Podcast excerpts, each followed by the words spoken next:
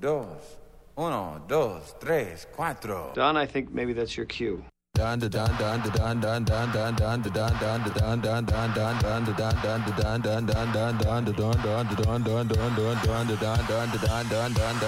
What we're gonna do right here is go back, way back, back into time.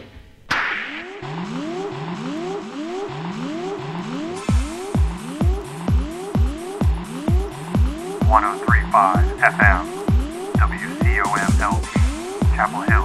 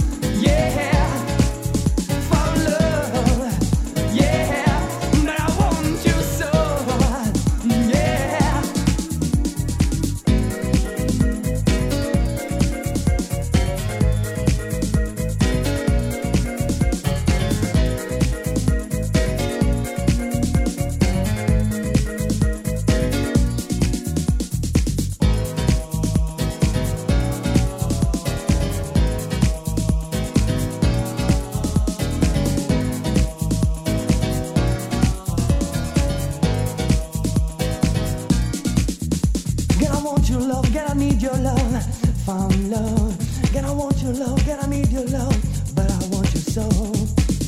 Now you dance my rhythm, honey, and I'll say yours. Till your body's up to you, get satisfied.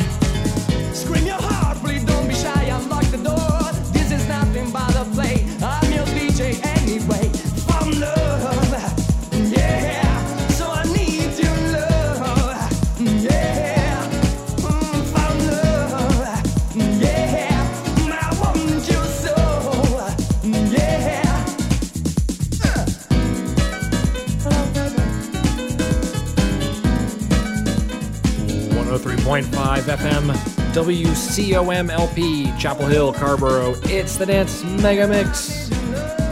And I'm your host, Don Play, bringing you two hours of nonstop dance music all mixed on wax. Oh, but wait! Tonight we have a very special treat. We're not just going to play two hours of dance music, we're going to play 30 minutes of dance music.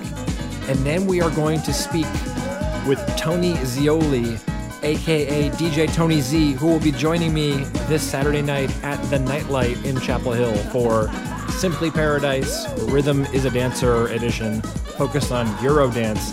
You are not going to want to miss this interview. Tony and I get into the history of Eurodance, the Euro scene in Boston, and what that craziness was like for him. So keep your radio locked right here.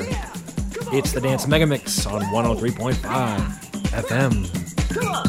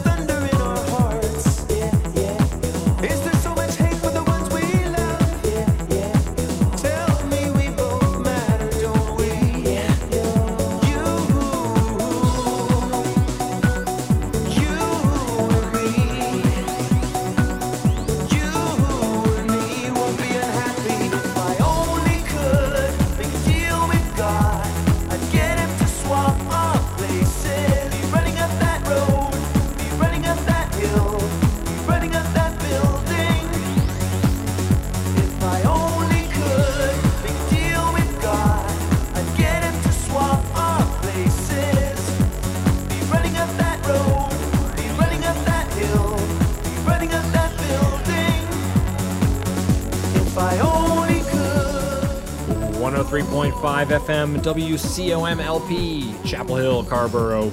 It's the Elastic Band running up that hill. You'll hear about this track and a bunch of others in the interview I have with DJ Tony Zeoli coming up in just a few minutes.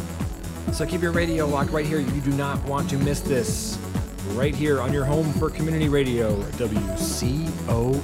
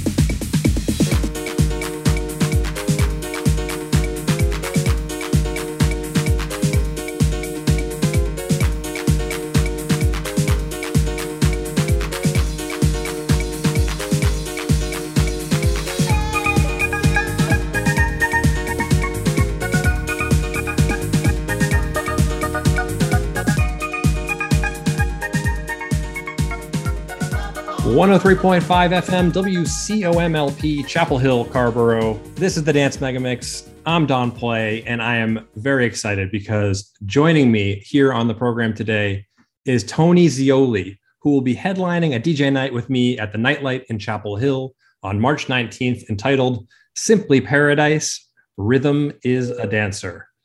Now, Tony is a man of many talents, and it's hard to summarize his resume in one breath, but I'm going to give it my best shot. So here we go. Tony is a tech entrepreneur and a software developer based in Asheville. He's a digital media executive, the founder of the Asheville House Music Society, a former Chapel Hill resident himself, a former Billboard dance chart reporter and Winter Music Conference panelist, the former head of sales for Megamix DJ Remix service out of Boston, the former A&R head at X-Mix Productions, a dot-com crash survivor, a former member of the Boston record pool, but above all else, at least for the purposes of this broadcast, one of the preeminent DJs from Boston's thriving Euro scene of the 1990s. Tony Zeoli, welcome to the Dance Megamix. All right. It's so great to be here. And it's so amazing to talk about that era. This is really the first time that I've been able to do that in almost 30 years, you know, since since that era kind of waned. Well, I wouldn't say 30 years. I mean, when I left Boston, it was 1996 for New York City, and it was still going strong. Uh, but the trance movement was coming. You know, the Euro dance was leaving, and trance was coming in. You know, with Paul van Dyk and Sasha and Digweed and all those characters. And so, yeah, this is really an exciting uh, moment for me to relive this history. So, thanks for bringing me on. Oh, it's my pleasure. Thanks so much for joining. So, I'm ecstatic. I'm really looking forward to this event at the Nightlight on the 19th. For everyone who's tuning in, just explain, set the table. What is Eurodance or Euro music? Well, in my interpretation and definition, Euro dance music is music that was created by producers out of uh, the European, you know, zone today, uh, which consists of the UK, Belgium, the Netherlands, Amsterdam, Sweden, uh, mostly mostly Sweden, um, and uh, and Italy. Uh, so you had a lot of uh, producers uh, after kind of this Ibiza movement, Ibiza, Ibiza, however you want to pronounce it, um, of this Balearic sound. And then it, it became this kind of stomping piano house. And then it became this synthesizer driven kind of, you know, big dance feel with some some rap kind of combined into it, but a lot of great vocals. And then there were a lot, a lot of uh, remakes like um, Elastic Band, Running Up That Hill, which is an old Kate, I think Kate Bush record. Um, I mean, there's a lot of covers. I think ABBA, of like you know ABBA, Dancing Queen. Mhm. Yeah, there's a lot of covers. So uh, what happened was in my area in Boston, where I lived in Allston, Brighton, that was where Boston University, you know, right where Boston University is. And then you have Northeastern across town.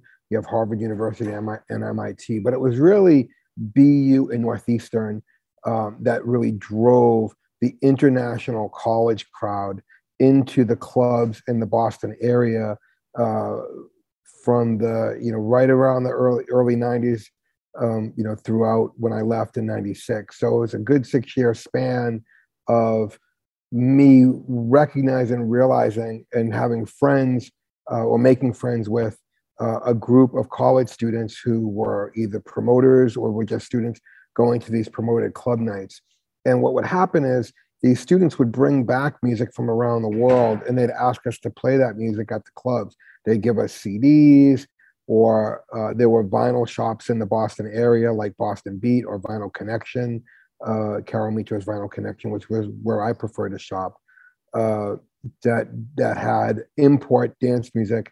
And so while I could, and I was a Billboard Dance Chart reporter, while I could get my records for free from the from the promoters promoting to the Billboard Dance Chart, I really gravitated towards a lot of this European dance music coming over on import. And it was expensive. I mean, nine ninety nine, eight ninety nine, nine ninety nine for a piece of vinyl, as opposed to uh, two ninety nine, three forty nine, three ninety nine for a piece of domestic vinyl, uh, because they had to import taxes and all these kinds of things.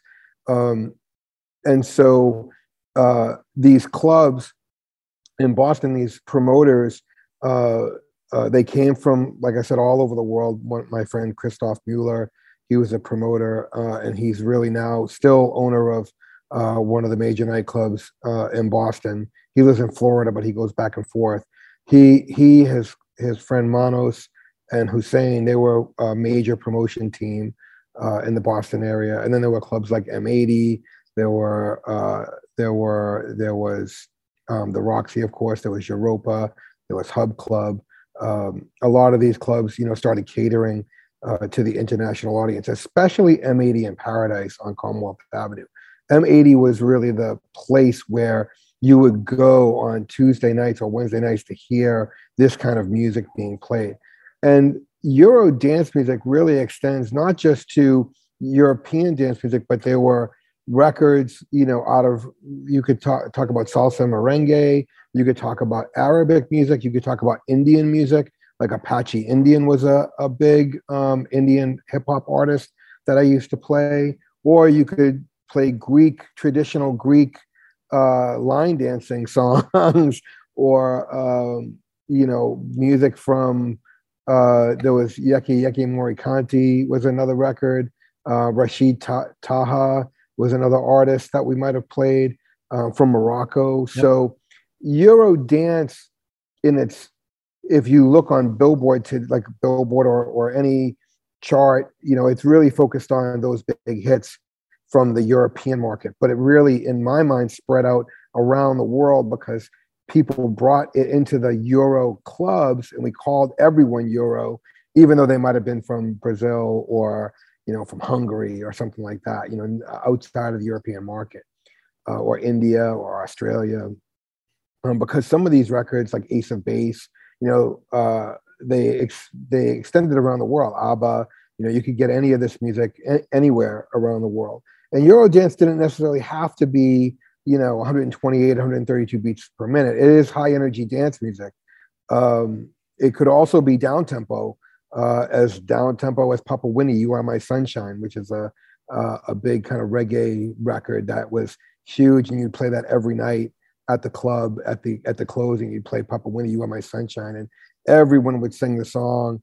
Um, you know, the the the Arabs in one corner, you know, the Eastern Europeans in the other corner, the South Americans in another corner, they'd all be singing to, you know, Papa Winnie, you are my sunshine, my only sunshine, you make me happy when skies are gray. And they, they, it would just end every night. So that's what Euro music means to me, uh, encapsulating and all that. You know, there's the house scene, and then there's the hip hop scene, and some of those records might have filtered in. Like I like to move it by uh, Erick Morillo, uh, or some, or you know, records like that, or Twilight Zone, which was kind of a rave record. Uh, those would filter in, but really, truly, the traditional um, Euro dances, um, you know, Rhythm is a Dancer, Snap, Rozalla, Everybody's Free, some of these big records. And like I said, they were born out of Italo disco uh, as well as Balearic, um, and they were pre trance. So it was that era right before that. Dirty Cash by Stevie V, Pump Up the Jam by Technotronic. Um, even though those released Dirty Cash and Pump Up the Jam were released domestically here in the US, they still emanated um, from the European market. So I think that, if that gives you a good idea. Yeah, that, that's amazing. I mean, I think I think the biggest misconception is that it's music made in Europe for people from Europe, but that really wasn't the case in Boston. It was really kind of synonymous with the international scene. International the, scene, yeah. Yeah, in the international market. So mm-hmm. so Boston was his hotbed for the kind of Euro scene, as we call it. Um, was it unique? It doesn't seem like there were too many other places in the country where you could do this, where you had this influx of students and young people. Uh, it it was very unique in the sense that there were a, there was a lot of focus on it, and uh, and because of the big colleges in Northeastern and BU being right there downtown, those kids could roll out, you know, after you know get some dinner out and be in a club by eleven o'clock, eleven thirty. You'd have Avalon down, uh, you know, Metro turned into Avalon. You'd have um, uh, Venus de Milo You'd have Access, you know, all those clubs on Lansdowne Street. You'd have M80. You'd have Europa. Um, so it was a big market. It was a big international community coming into the city. You did have it in New York City at O-Bar. Uh, there was a club called O-Bar, um, which a friend of mine DJed at, and I got the pleasure to play there a couple of times. And it was very much similar, but it wasn't.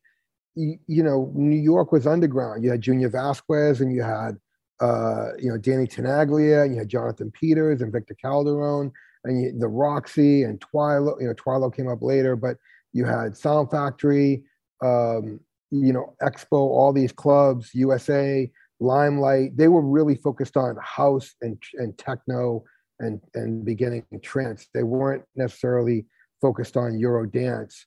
Um, there may have been some clubs that I'm unaware of, and you know, as I transitioned to New York, uh, but mostly my New York forays were in the house music scene.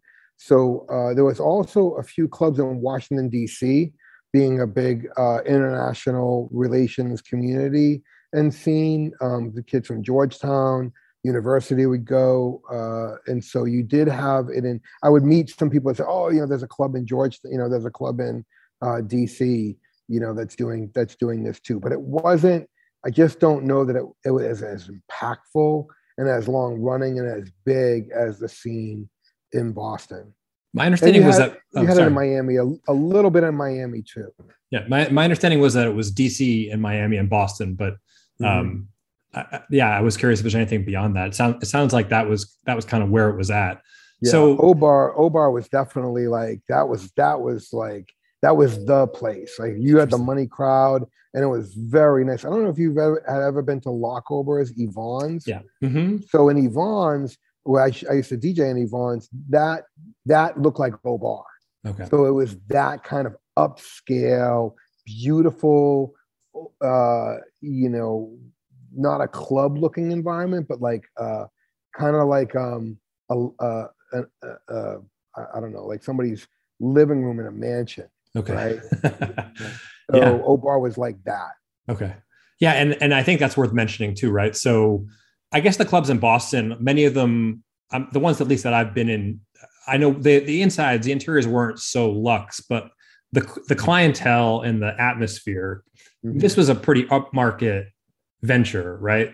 Mm-hmm. And what what was that like? And what were some of the challenges that you faced in, in dealing with the high end clientele?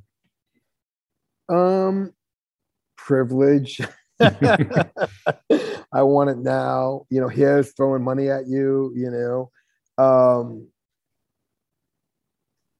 you know, it it was. It's hard to be. I grew up in a housing development in Boston um, called Charlesview Apartments that was built uh, by the church and state. It was a it was a, a collaboration, and it was built in 1970. It was brand new, and my parents um, were very working class. They didn't go to college, and when I was doing all this, I was living in a um, a rent controlled apartment in Brookline, Massachusetts. Um, my rent was like I don't know 280 or 290 a month for a three bedroom um, and so I was fortunate to have those things, but I didn't come from the same wealth. Uh, you know, I knew two kids. One was drive a Rolls Royce to school, and the other would drive a Jaguar. And they lived in a, a, a duplex penthouse uh, apartment on like the 40th floor in downtown Boston. and and so you know, connecting with these people as friends. I had a friend, um, Caroline Lloyd, who w- became a big fan of mine. And I love Caroline. She was an awesome person musically, um, maybe detached a little bit from, well detached from my world. And we maintained a friendship over music and over love of DJing and dance music culture. But we didn't really have anything in common outside of that you know, she was doing equestrian. Her family owned art galleries. As a matter of fact, her father was the one who discovered Rothko, and they have the Marlborough art galleries around the world. And you know, she invited me, you know, to stay at her four-story uh, mansion on Park Avenue, you know, in, in the '70s. And you know, she had, and so I stayed in the in this guest suite upstairs. So this was just, you know, she was driving a BMW. I was driving like a '79 Camaro you know, it, it was very, very, it, it just was a very different world. And that's probably why I began to lose gigs in the 94 because I wasn't Euro enough. My name wasn't, you know, I wasn't speaking Spanish. I wasn't Italian. I'm Italian, but I didn't play off Tony Zeoli. I called myself DJ Tony Z, like any DJ would in the 80s in Boston as you come up you know, you're just a local DJ. And then Manny Ferreros, who's DJ Manolo, you know, he was just Manny, and I hired him at uh, Megamix, and then uh, you know, in the 1989, 1990, we worked together, and he was DJing at Faneuil Hall, just playing top 40 uh, music, he, you know, on all the remix services or whatever's on the radio, and all of a sudden, overnight, he becomes DJ Manolo, and he's speaking Spanish to the crowd and even now he's going back to Boston because some people remember him there. And that's great. I'm so happy for him. But that was the transition. That was the difficulty for me. And while the cat, you know, while Christoph Manos and Hussein tried to keep me working um, at Mercury Bar, uh, my gigs started, you know, getting few and far between, and I wasn't sure what I was going to do. So that's why I moved to New York. Is that I just felt like maybe my time is up here, and I need to go somewhere else. So that that that that represented the difficulty and the challenges. Um you know but while it was going on it was just super fun. Like it was probably the most fun i've ever had in my lifetime uh djing to you know at the roxy. I don't know if you knew this but i booked um i brought dr alban to the roxy. Um and and it was the biggest night they ever had. Uh they put over 3000 people through the doors in a place that only holds supposedly 1900 and it was incredible. Like that night was dr alban's first appearance in america ever. Um, i got him here and the guys paid him which is great and it was the biggest night. I mean i opened for for a lot of artists like parliament funkadelic and other artists at the roxy but that night was just huge. So yeah there was some great times but then like the challenges and the friendships and the financial difference between me and those people. You know i'd go down to newbury street and i'd eat at a armani cafe and i'd see people and they'd come and hang and we'd do that hang thing. But after that you know i wasn't i wasn't in in it with them yeah. right? I wasn't going to school with them. I wasn't part of their culture. So you know that's what separated me. I was kind of like an intruder in this life and somehow i became well versed in it and was able to succeed in it for as long as i did.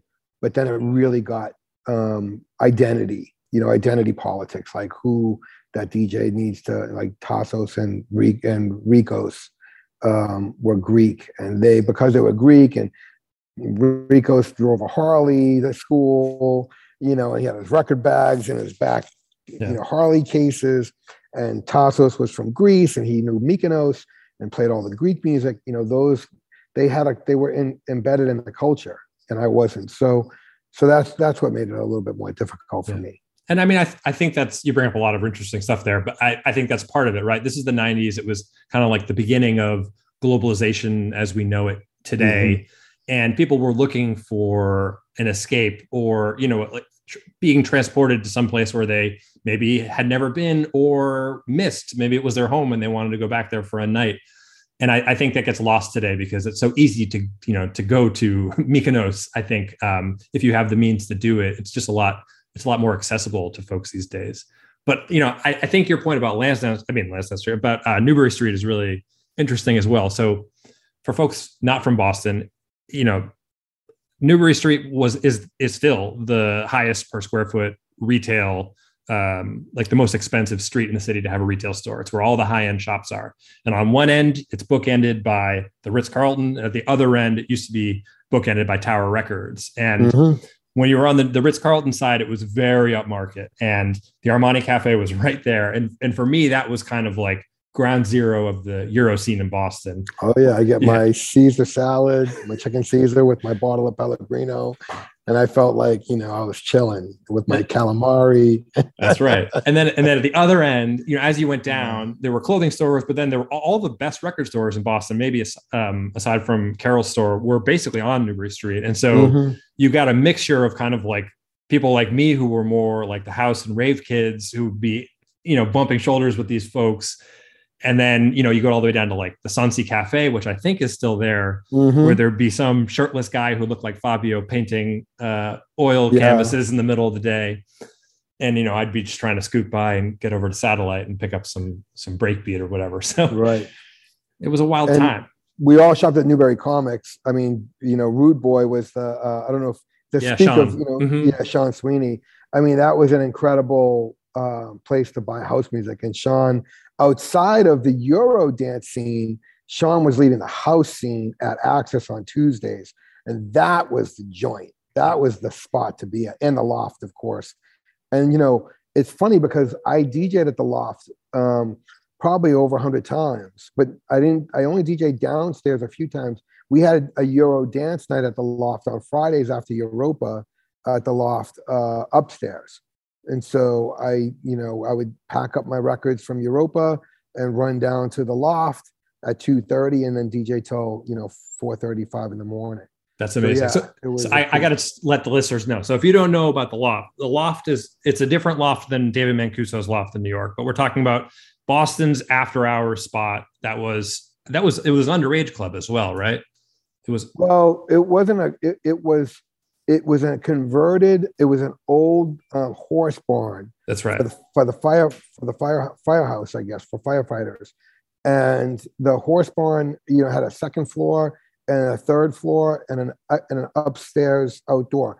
It was uh, no alcohol and there was no. So there was no age.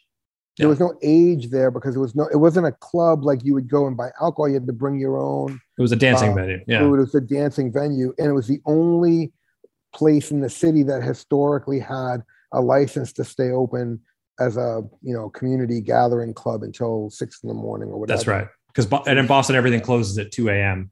And Yeah. yeah, and, and so if you don't know the loft, it's also where um, DJ Bruno, probably Boston's like longest tenured uh, Oh, DJ, yeah. really made his bones and built a huge fan, uh, fan base, which still exists in Boston today in the deep house scene.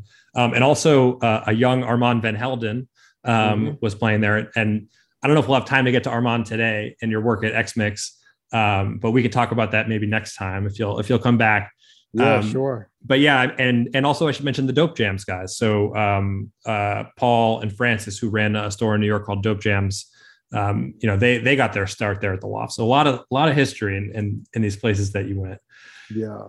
So, you know, thinking about um, just staying on Eurodance right before we go back to to your decision to move to New York. So one thing I'm really curious about is the kind of like worldview and ethos of Eurodance. This is something that's not talked about ever. And I wanted to get your perspective. Like, did you think that the music separating the clubs had a particular outlook or perspective that was different? Yeah, I mean, it, you know, it wasn't as it wasn't as hard and gritty as music from America at the time. Um, I mean, even you can look at I like to move it, right? I like to move it, move it, you know.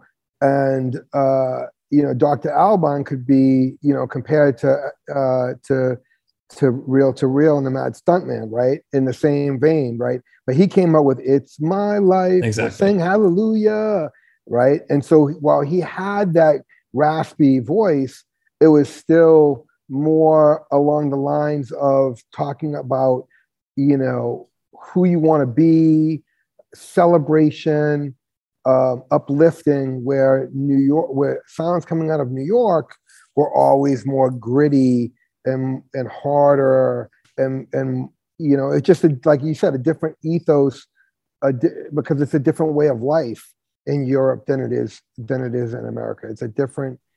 It's it's just so many different inputs and outputs to character building and and what we learn about each other and education and where people come from. Um, you know, that's what I think is the is the distinction.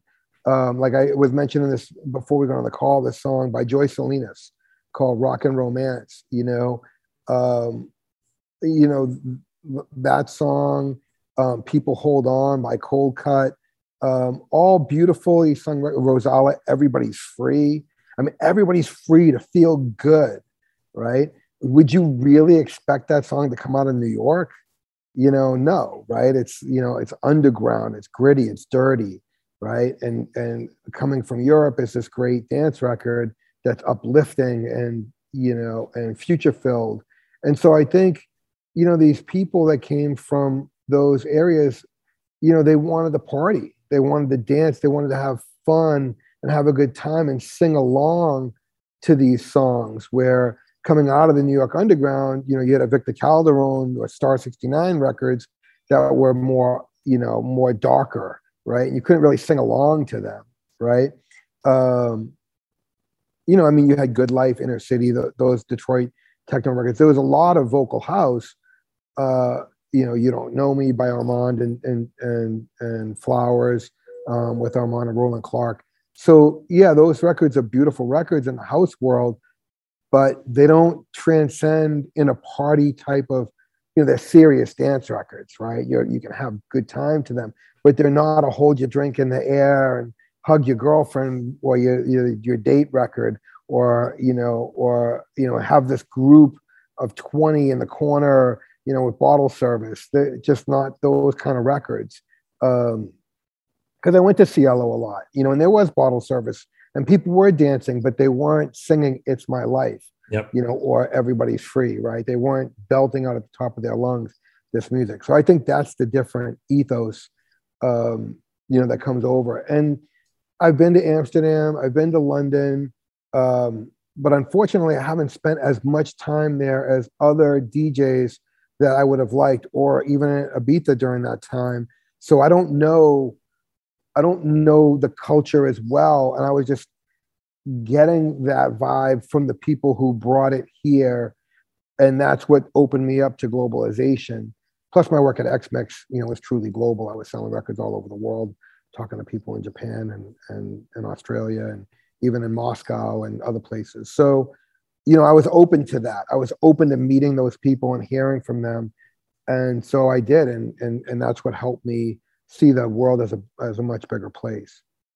Wonderful. So here's my here's the million dollar question for me, and I don't think anyone's ever asked Do I this. get a million? yeah, I mean, I, I, I yeah, sure. If you can answer this one, this is the question. So all these acts who were producing Eurodance music, like Technotronic and Culture Beat, they they had a lot of success and yet the DJs who played this music in the clubs never gained their own following nationally, the way that people in trance or in the house movement that preceded uh, Eurodance did. Why do you think that was? I think because they weren't making records. You know, they weren't making records like, uh, you know, Sasha and Digweed started making them, or you know, Paul van Dyk or Paul Oakenfold. Like those guys were making records. Paul van Dyk and Paul Oakenfold were making records through the Balearic era and in through the Eurodance era and and and beyond. Or you know, there were Italian DJs that were making records uh, from Italy. Um, but in in the United States, we didn't yet have.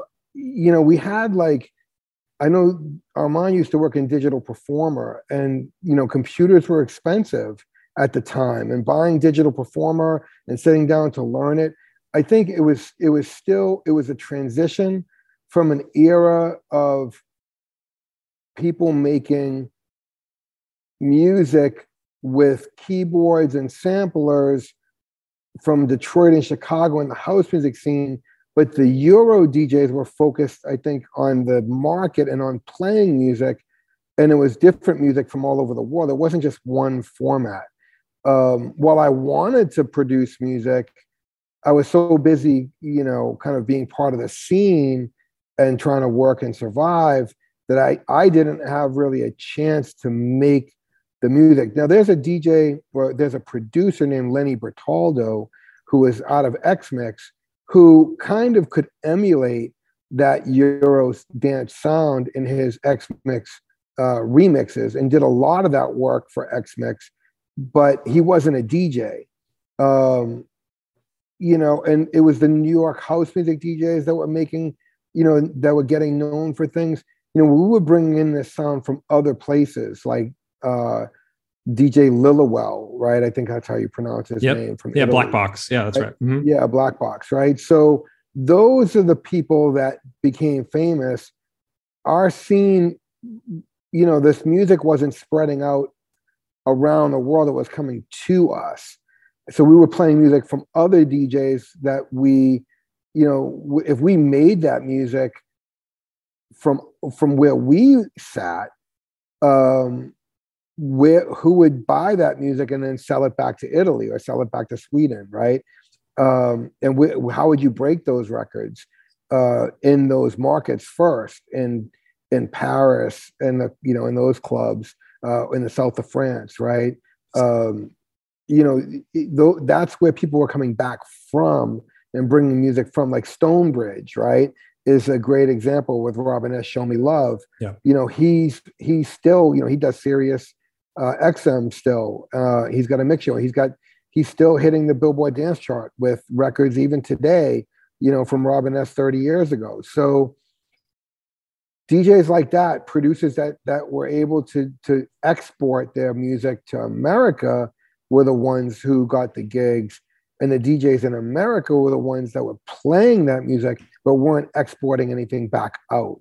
Got you know, it. we we exported house music, right? We exported house music around the world. From New York house music, you know, Little Louie Vega, Todd Terry, Armand, um, you know, uh, Victor Calderone, like I said before, or or Peter Rauhofer or Junior Vasquez. We were exporting that around the world, but we weren't exporting this type of Italian dance music. And the labels themselves weren't focused on it to buy it. Like, you know, you you didn't have well, you had Flying Records here in America, and Logic opened an office here that a woman named Kelly uh, Schwartzberg, I think her last name was, who's had since passed away she you know she ran logic bmg and they opened an office here. But for the most part your dance departments here signed like uh, arista signed the real mccoy you know uh, but they weren't signing any artists from america to the other way. I mean you had like the graduation of like the latin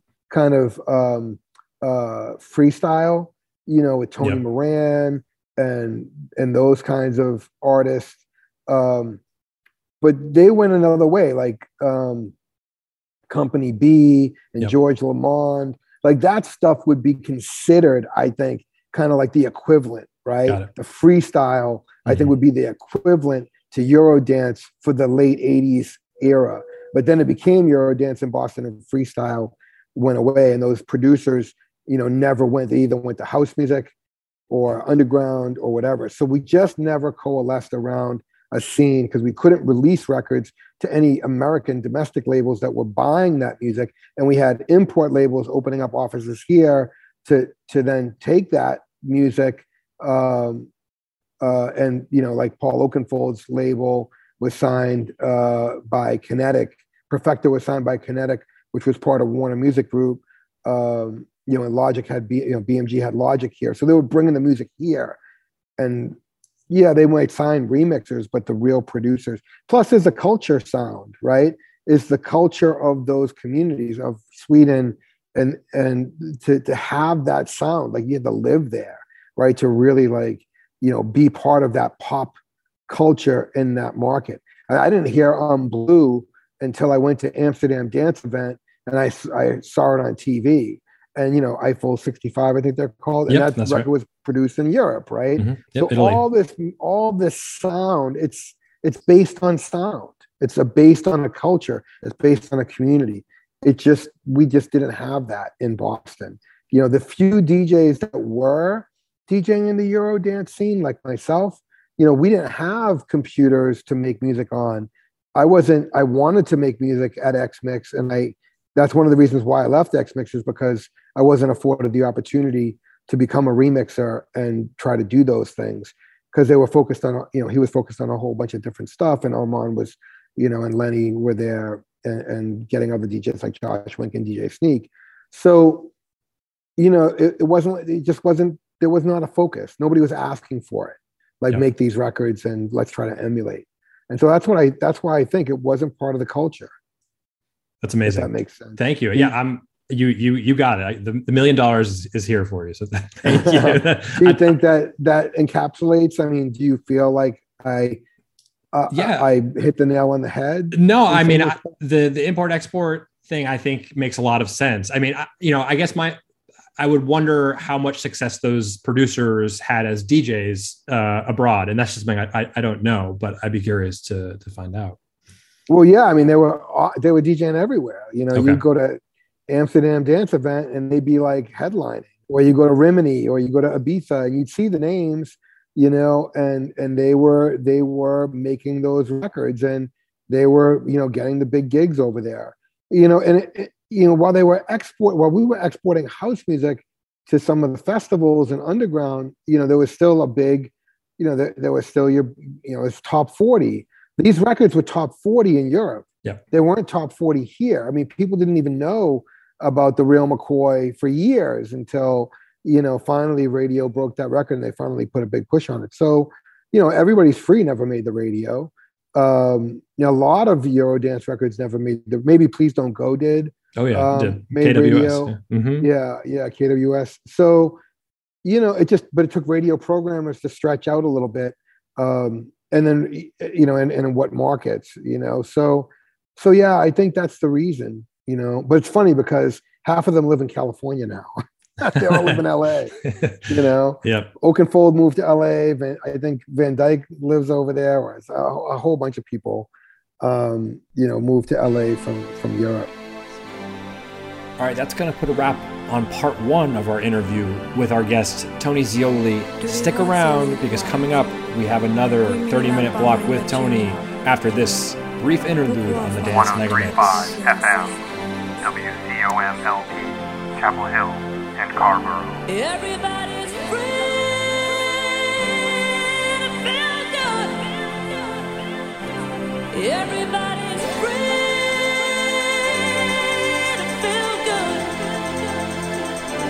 Everybody's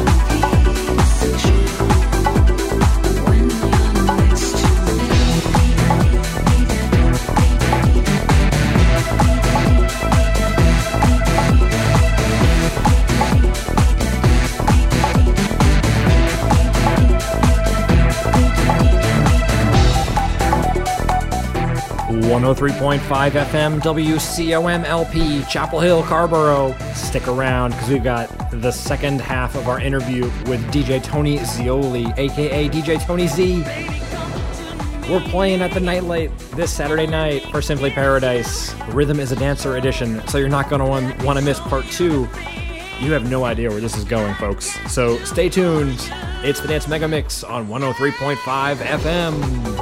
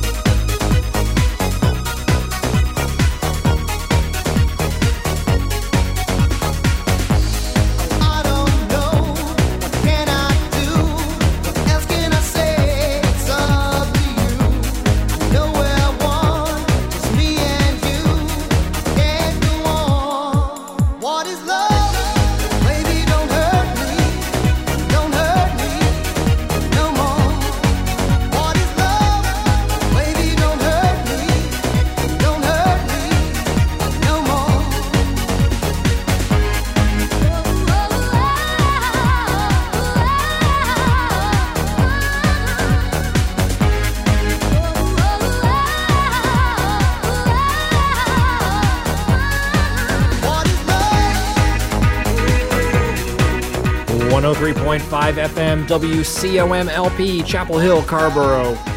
It's Haddaway. So that can only mean one more thing. We've got the second part of our interview with DJ Tony Zeoli coming right up. So keep your radio locked right here. It's the Dance Mega Mix with Don Play on 103.5 FM WCOM LP, Chapel Hill, and Carrboro.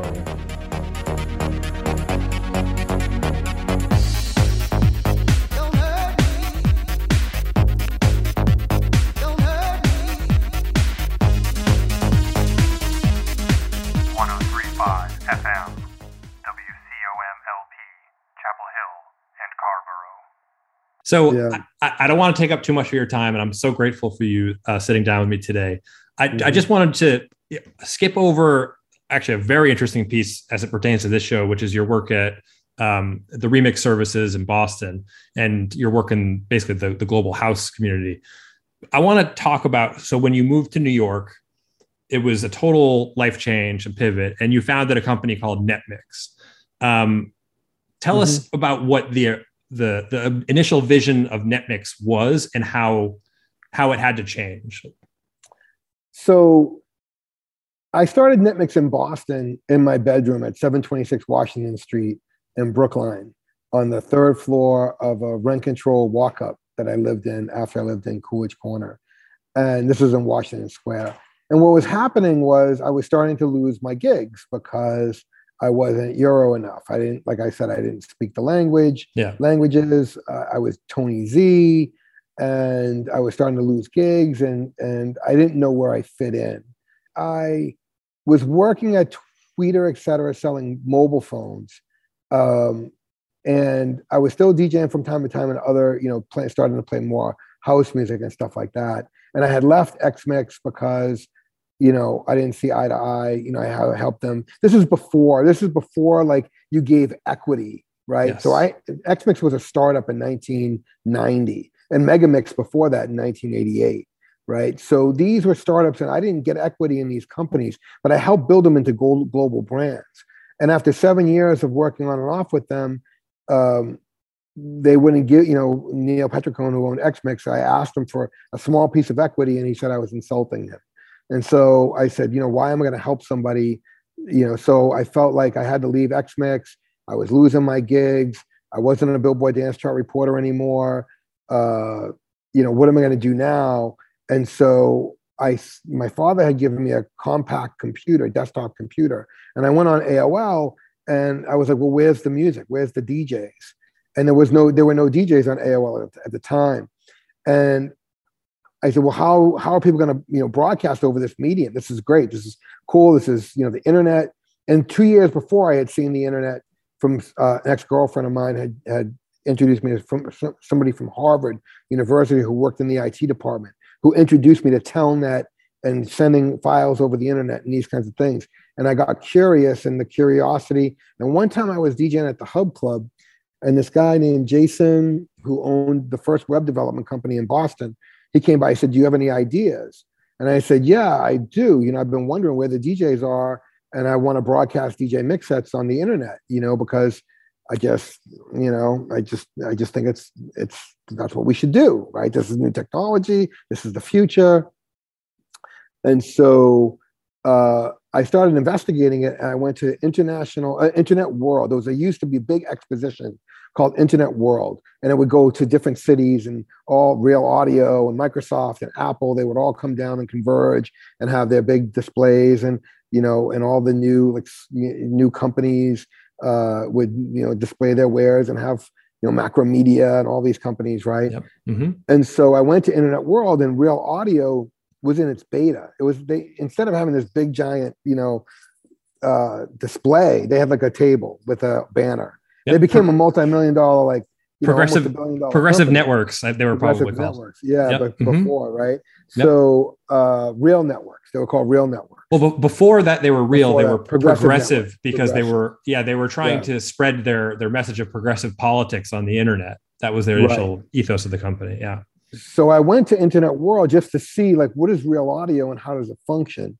So I got down there, and this is probably 1994, uh, or like late 1994, early 95, and I saw a demo of them um, broadcasting a baseball game over the internet. I was like, that's it. Ding. This is this is what I'm going to use. So I talked to Jason. I invested about ten thousand dollars of my own money over the course of a year. We built the first version of NetMix, which is still on the internet, internet archives. You can see it um, there, uh, the Wayback Machine. And you know, we had he had to license a Real Audio server, and he had then gotten other clients to use Real Audio as well. And so I started, you know, my first mix shows, Armand, Oakenfold, because I was a Billboard Dance Chart reporter, uh, and I had worked at X-Mix, I, I, and I went to the Winter Music Conference every year for 13 years straight. I knew everybody. So I started getting some people submit mixes to me, um, you know, for NetMix. And then, you know, through the course of the year, I had been dating that that woman who had been living with me, and and that kind of ended badly. And so I just was like, you know what? I got to get out of here. I got to get out of Boston. This is not for me anymore. I, I, there's a lot bigger things in the world, you know. And I had been going to New York to see Armand um, because I had man had co-managed Armand at XMix and did all the A and R, you know, A and R coordinating um, for all his remix work and booked him for DJ gigs around the world. So I would go to New York and go to Sound Factory Bar with Louie Vega and Frankie Knuckles and Barbara Tucker and run into Eric and Todd and the whole crew. So I became, I was starting to become part of the New York scene um, through XMix and through my forays at the Winter Music Conference. And I felt like that was the place I had to go. So I, and then I knew a record promoter named Brad LeBeau, who's still promoting records today, uh, a company called Promotion. And he and I collaborated, and I moved into his offices with NetMix um, for a few years. And then that didn't work out because he couldn't see the distinction between NetMix and promotion of promoting records to club DJs, you know, over the internet. He he would always approach a label and say, "I'm going to talk to the label about club promotion.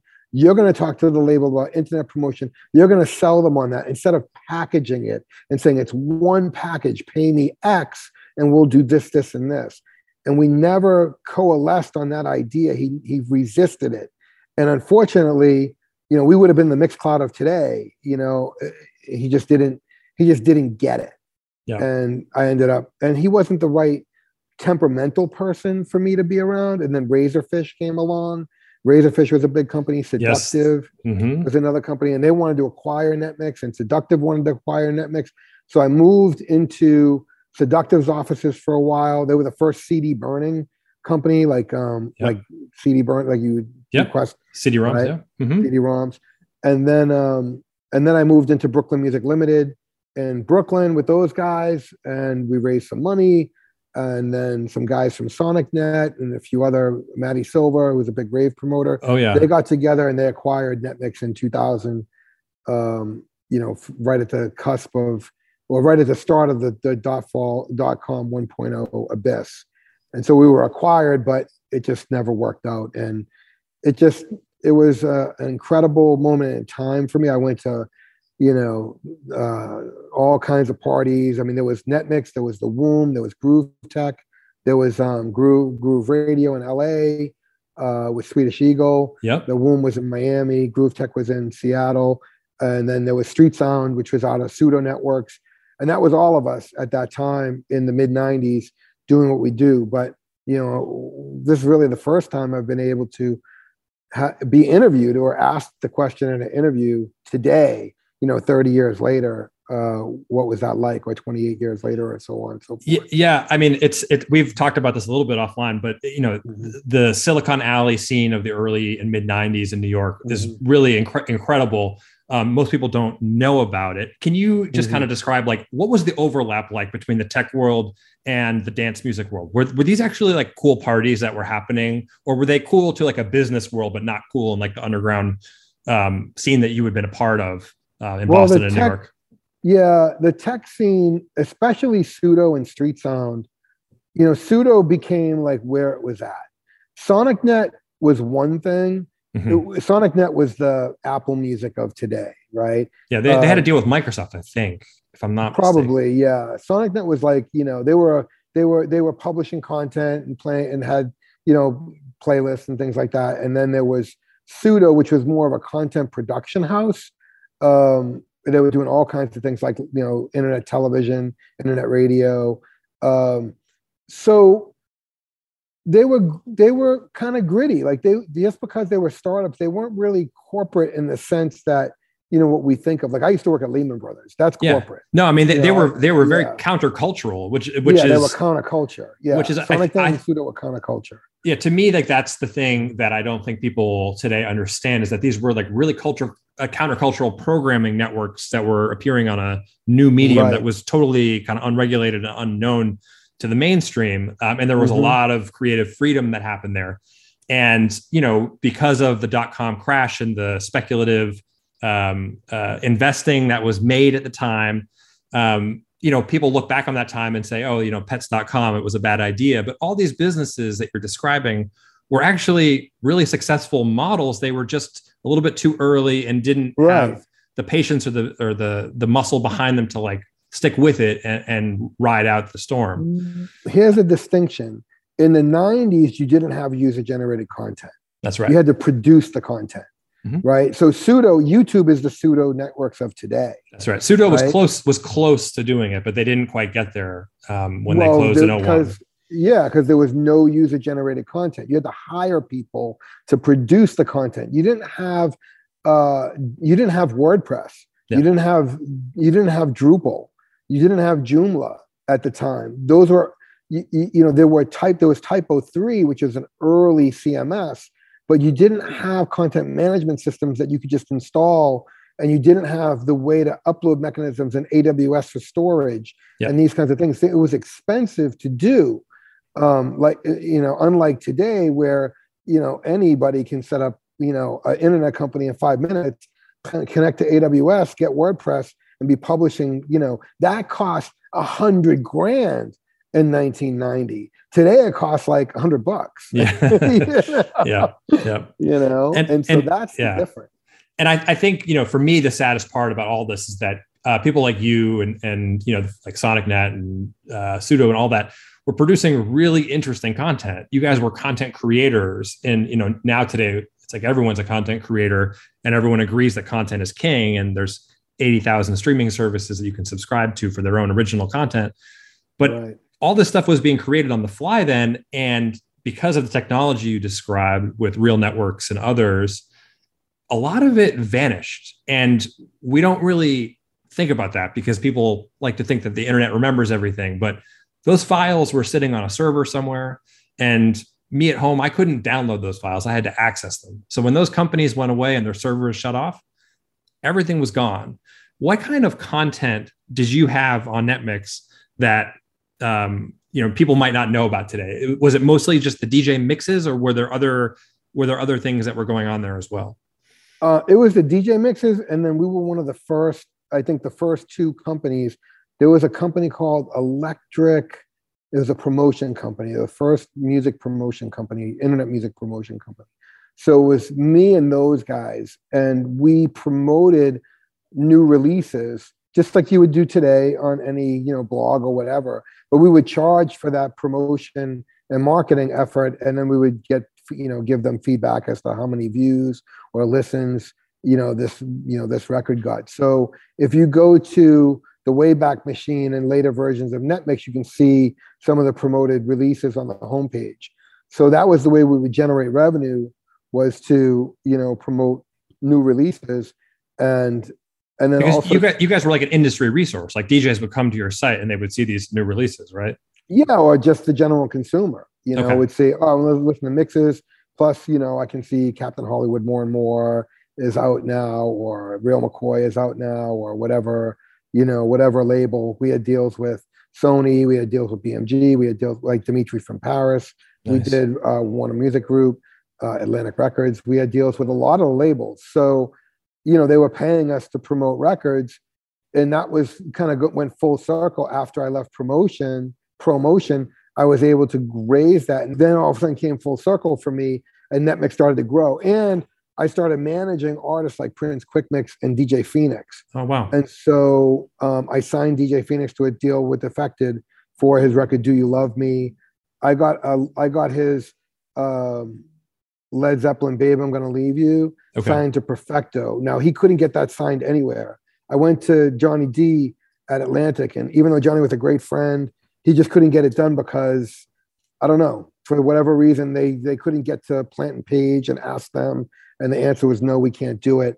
But somehow Oakenfold, I called up Okie on the phone and I was like, I got a record for you. What do you think? And he was like, I love it. He called Plant and Page. They're like, no problem. He did the Quivver re- remix, and Yeah. The rest is history. So Amazing. uh, I'm part of some incredible music in terms of the promotion, marketing, and remixing of that music. Not from myself, but as a manager, booking Yeah. agent, and or coordinator. You you were an industry stalwart, as they say, and you, uh, your name your name appears in many many a liner note. Uh, a few. Um, I'm most proud of being a, appearing on the Witch Doctor. Hmm. My name's on the back of. the, If you look on the back of the Witch Doctor, Armand calls out everyone you know that, that helped him, and Nice. and um, my name is there. And then my name's on Two Future for You, um, and then some. You know, I did a lot of remix work with booked a lot of remixes. Um, but my name's not on those, like Jimmy Somerville, Heartbeat. Yeah. You know, those are all it just says Armand, you know, remix by Armand Van Helden. It doesn't, you know, he can't thank anybody or give, credit on those records, right? Um, Janet But we- Jackson. Yeah. So, yeah. this is amazing. So, uh, just to to you know sign off, um, you know, I, I would be remiss if I didn't mention that NetMix didn't just disappear and go away. It's it's back, and Ah, you've you've yeah. rev- you've revived it and repositioned it as a WordPress software development company. So, um, I just want to call out. Take a moment and note that Tony and NetMix are the creators of the Radio Station Pro plugin that is Mhm. actually being used by this radio station, WCOM. And you can go to our new website, WCOMFM.org, and see it in action. So if you're listening online right now at our site, you're using Tony's software to play this radio feed using his persistent widget uh, player in the bottom of the screen. Um, and you're seeing our program schedule being managed through that. So a big thanks, first of all, for doing this. It's it's been a godsend for us. How did this radio station plugin come about, and who is it designed for? So um, when I was doing my, I started Asheville House Music Society when I moved here to Asheville in 2014, and there are two LPFMs in Asheville, Asheville FM and 103.7 WPVM. And so I did my mix show on Asheville FM for a while, and they were using the radio station plugin to the show schedule, but I didn't know that at the time. It was created by a woman out of Colorado uh, you know, it's a WordPress plugin, and she created it as a free open source plugin. And so once I left uh, doing my mix show on Asheville FM, it was about a year and a half, two years until I got back on the radio in 2018, 2019 on WPVM. And she asked me to help her with the website. And I logged in and found the radio station plugin there that both stations were using um, for free. And I was like, oh, this is interesting. And it was breaking a WordPress template like a Divi, which I was Mm. trying to use. It was it was breaking Divi for some reason. So I contacted the developer uh, and asked her, you know, you know, this plugin hasn't been updated since 2015 and 2000 2019. What are you doing with it? And she said, not, you know, not much. Um, um, I kind of let it go. It's sitting out there. You know, it had a thousand active installs around the world and you know she kind of orphaned it so uh, as an entrepreneur and someone who started companies and helped other you know there are other things in my in my bio that we haven't even met, touched Yes. the surface Yes. but you know as an entrepreneur for so long and a product developer someone with a, a lot of product development experience I, are, I immediately saw that this was a plugin that people that radio stations needed and it needed to be improved especially the stations that were using it and so we just got to talking in like a five minute conversation on Facebook. And she said, Do you want to take it over? and I was like, Hell yeah. And I had no plan, no developer. And I found a developer in Australia who had used the plugin by just putting out the word in the WordPress universe because I've been involved in WordPress for 19 years now. And so I know that just like I know DJ culture. And so uh, he responded, said he wanted to be involved. He used the plugin on a friend site in Australia. And so um, I created a new company. We signed a, a I got a contract done um, for him. So I gave him a share. You know, I gave him a share because I realized how valuable that is to give someone something of what you're doing, not like, you know, not not that I'm bitter or anything. Yeah, but but but but it, but it's informed your experience, right? And yeah, you, like you wanted to do right. my experience. I want to do I want to do right by the Yeah. people that help create. You know, you want to give a piece of equity because you're not really losing anything if you if you make a, a hundred million dollars what are you really losing by giving a piece of equity to somebody, right? Yeah, yeah. You know, you know, back in in the old days when Neil thought that was a, a you know a slight of some sort or um, insulting him, he didn't see my value beyond me just sitting in a chair, and I just felt you know I can't do that to the people who contribute to to my work. And NetMix, I gave equity to two other guys. Um, I had 51%, they had 49%. But that's the reason why I was able to keep NetMix at 49%. It- I mean, at 51% is because, you know, we had gotten in an argument and I was the, you know, I was a controlling Majority, owner. So I was able to, yeah, the majority owner. So I was able to shut it down, hold on to it for 20 years. I tried to do a couple of different things with it, but, but now what NetMix is, is the, if you go to netmix.com, it's a radio station directory. So if you're a pro user of radio station, uh, for WordPress, then your station is then listed in the netmix.com directory. So I am using netmix.com now for that purpose, and it will then you know continue to as more and more Radio Station Pro users come on. You know, we'll be doing more and more, adding them to the Radio Station directory, and it'll be all WordPress sites using Radio Station and, and doing on the internet radio. Um, and so that's really the synopsis. And, That, and- and that's amazing. Yeah, I mean, I mean, even just hearing you say that, it it reminds me so much of, of even the DJ world, where DJs are notoriously uh, territorial of their their residencies and spaces and pushing other Mhm. DJs away. And it, it's funny in a place like Chapel Hill, um, that's not the biggest market. It's just obvious that when there are more good DJs and events happening here, it's like a, a rising tide lifts all boats, and that's that's something I've witnessed in the seven years that I've lived here, and I, I feel like the same thing, you know, goes for business. Like if you if you give folks equity in what you're working towards, they're going to give everything they have, and they've got a stake. Yeah. And that's what's happening with AVL HMS here in, in Asheville. You know, I've got seven DJs now, you know, from John Owen and Matthew Francis and P Dub to um, Ray Mack and uh, Jericho Michaels, uh, you know, and um, all of these guys. I don't, you know, when we get gigs, it's not like I want to, I'm going to play.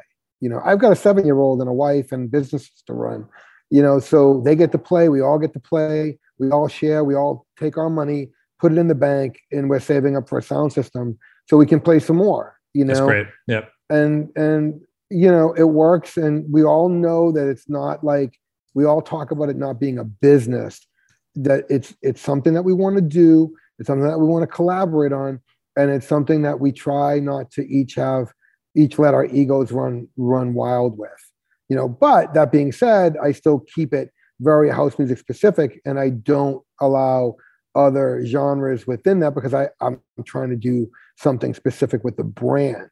So there's the difference. So other DJs might want to be involved from the techno scene or the drum and bass scene, but they have their crews, you know. Yep. So that's the only distinction. You've got to play house music, you know. Wonderful.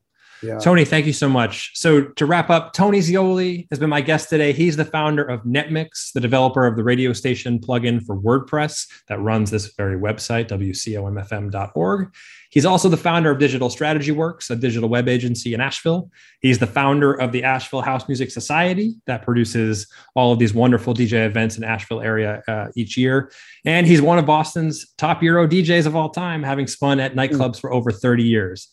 You can catch Tony and myself on Saturday, March 19th at the Nightlight for Simply Paradise Rhythm is a Dancer edition with uh, also guest DJ Magical Body of the Disco Sweat Crew uh, and me, Don Play. There might also be another special guest named Benedetto Squalavecchio, but that's another story for another day. So don't Mhm. quote me on that. Tony, thank you so much for joining us and can't wait for the 19th. Yeah, well, thank you for having me. It's been a pleasure. And um, I'm so glad to be able to do it and come out there in Chapel Hill, and it'll be a lot of fun. Can't wait. Thanks so much.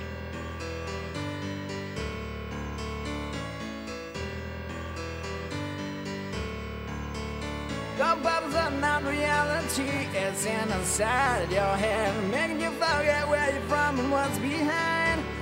Isn't it suspicious how the world is not your friend? Getting a return without any more than what you can never send.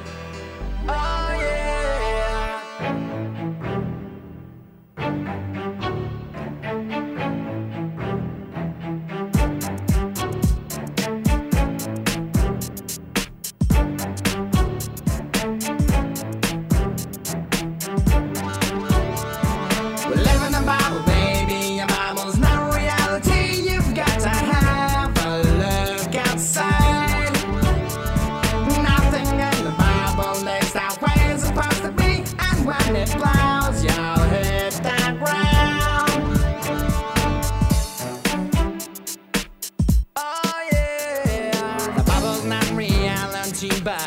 Inside your mind. I'm making you forget where you're from and what's behind.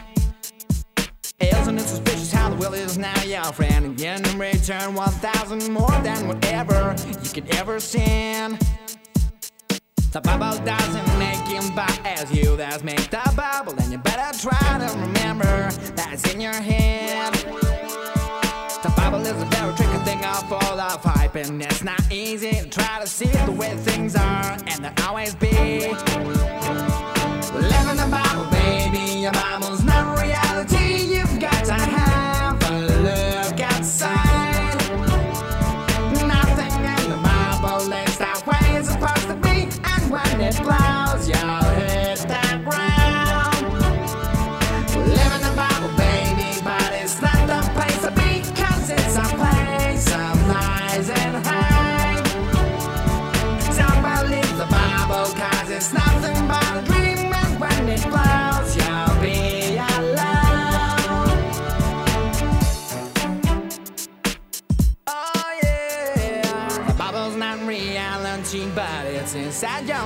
Making you forget where you're from and what's behind. Isn't it suspicious how the world is now your friend? And get in return 1,000 more than whatever you could ever send. The Bible doesn't make him buy as you that's make the Bible, and you better try to remember that's in your head. The Bible is a very tricky thing, all full of hype, and it's not easy to try to see the way things are, and they'll always be. Live in the Bible, baby. Your Bible's no reality.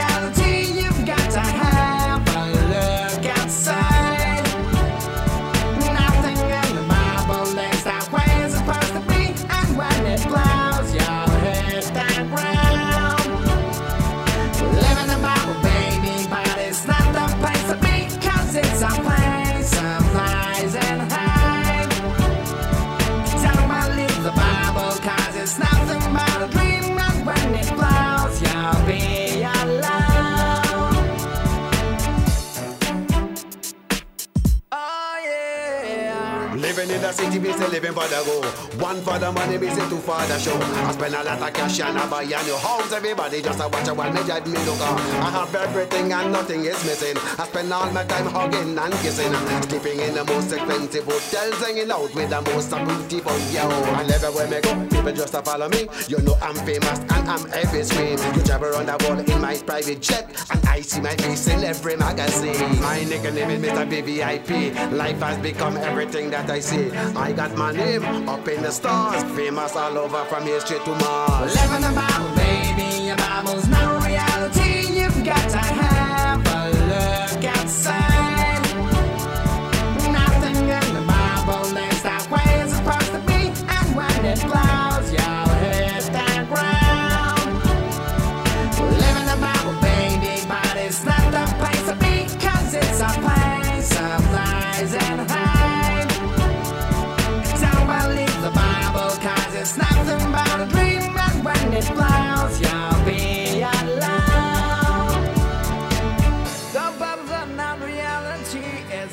inside of your head, making you forget where you're from and what's behind. Isn't it suspicious how the world's not your friend? Getting in return with nothing more than what you can never send. Oh yeah.